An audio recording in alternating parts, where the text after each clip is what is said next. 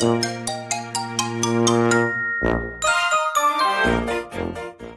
い皆さんこんにちは。こんばんは。We are テーマパーカーのパーソナリティを務めています。ハムイです。このラジオ番組ではテーマパークに関することを何でも発信する番組です。テーマパークが好きな方はいつでも好きな時に入園することができますのでぜひ遊びに来てください。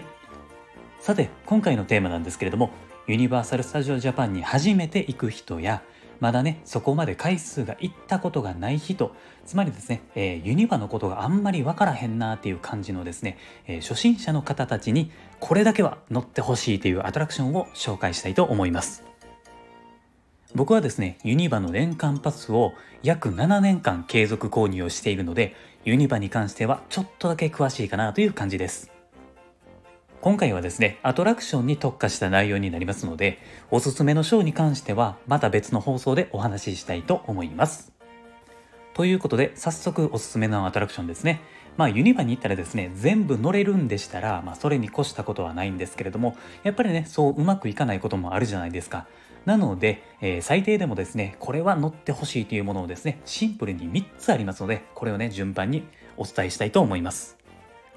まずね、一つ目なんですけれども、ミニオンはちゃめちゃライドですね。あのね、このアトラクションはね、もう単純にね、めちゃくちゃ楽しいんですよ。自分自身がですね、ミニオンになってスリルある冒険をするんですよね。もうこの時点でめちゃくちゃ面白くないですか？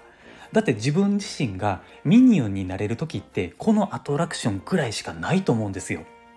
映像も綺麗やし乗り物の動きもほんまに自分がその場にいるかのようなねリアルな動きなんですよね。これはですねミニオンを知らなくても楽しめますし多分ねこのアトラクション乗ったらミニオンのことが好きになると思いますし映画とかね見たくなるんじゃないかなというふうに思うんですよ。ミニオンはですねこれはねほんまにおすすめなので1回は絶対に乗ってみてください。はいではですね、えー、乗ってほしいアトラクション2個目なんですけれどもこれはですねジョーズですね。はい。僕のね大好きなアトラクションの一つなんですけれども緊張感迫力楽しさこれね非常にバランスが良くてですねすごくいいアトラクションなんですよ。初めて行く方はですねサメにびっくりしたり特殊効果にびっくりしたりなどですねすごく楽しめると思うんですよ。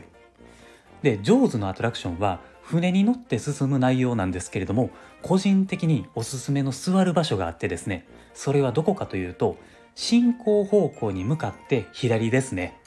皆さんが船に乗り込む時は一番最初に乗った人から奥に詰めるようになっているので、えー、ここがですねつまり左側になるんですよね。この席順に関してはその日その時の運次第になるので必ずそこに座れるとは限らないので、えー、そこはですねあらかじめご了承いただければなと思います。もちろんですねあのどの席でも楽しめるのでそこは安心してください。もしも左側に乗れたらラッキーかなっていう感じなんですよね。それは乗ってみてのお楽しみということになります。ちなみにですね、あの僕が YouTube の動画でユニバに関連する動画を出した時にはですね、この JAWS のアトラクションの挨拶を真似しているので、えー、またね、よかったら動画の方も見てください。はい。ではですね、乗ってほしいアトラクション最後の3つ目ですね。えー、これはですね、ハリー・ポッターですね。正式名称はですね、ハリー・ポッターフォービドゥン・ジャーニーというアトラクションですね。いやー、もうこれはね、乗る価値はね、もう大いにありますよ。まずですね、魔法の世界が素晴らしすぎるんですよ。絶対に普段体験できない世界観ですからね。あとはですね、世界のトップクラスの技術が詰め込まれたアトラクションなんですよ。なので、映像とか動きとか演出とかがね、もうものすごいんですよね。ほんまに空を飛んでるかの感覚になるので、もうこのまま飛んで家帰れるんちゃうかなってぐらいの感覚なんですよ。あちょっと違うか。まあ、当時ですね、えー、このハリー・ポッターのアトラクションの CM でですね、もう解散しちゃったんですけれども、スマップの皆さんが、マジすげえって言ってたのをね、思い出したりなんかもしますね。このハリー・ポッターのアトラクションはですね、乗った人にしか体験することができない魔法の世界なので、ぜひ乗ってみてください。ただですね、あの、ちょっとだけ揺れが激しいところがありますので、乗り物を用意しやすい人はちょっと考えた方がいいかもしれないです。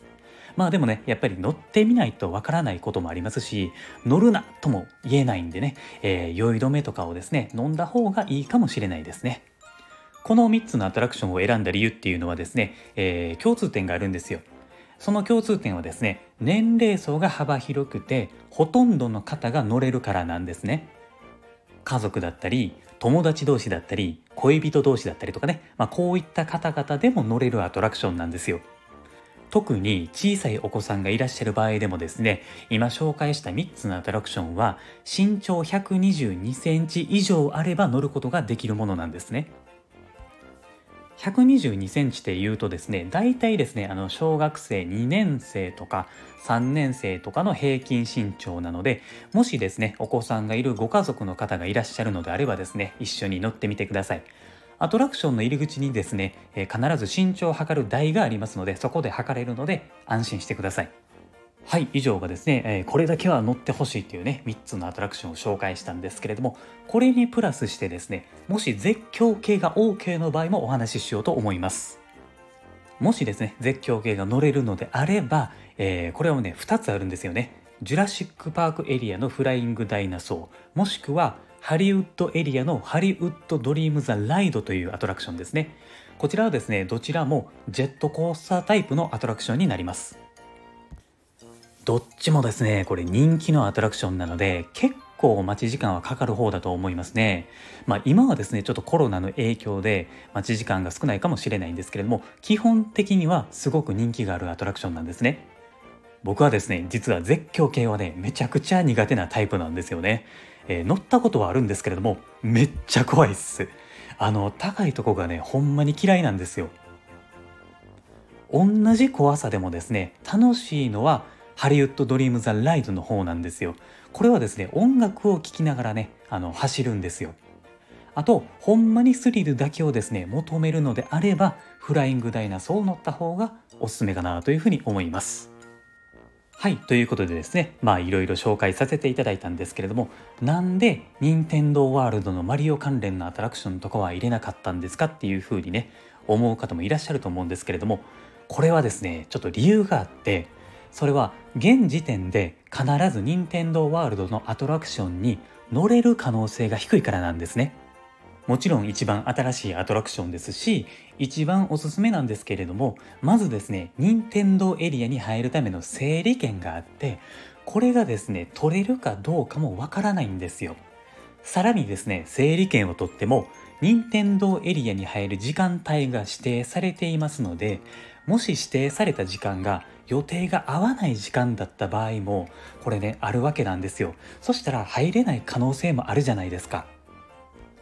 だから今回は乗れたらラッキーだよっていうカテゴリーにねさせていただきました。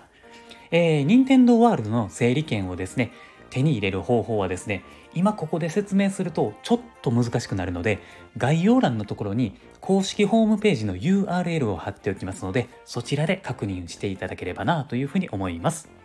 やっぱりですね日によって乗れる状況っていうものはもちろん変わってきますし特に今なんかはコロナの関係もあってですね、え入場制限とか営業時間とかいろいろ不規則なことが多いと思います。そんな中でも初めて行く人だとか初めてに近い人とかでもですね少しでも迷わずに楽しんでいただければなと思って今回はおすすめのアトラクションを紹介させていただきました。もちろん今回紹介したアトラクション以外にもほんまに面白いものばっかりですのでもし余裕があればですね他のアトラクションもぜひ乗ってみてください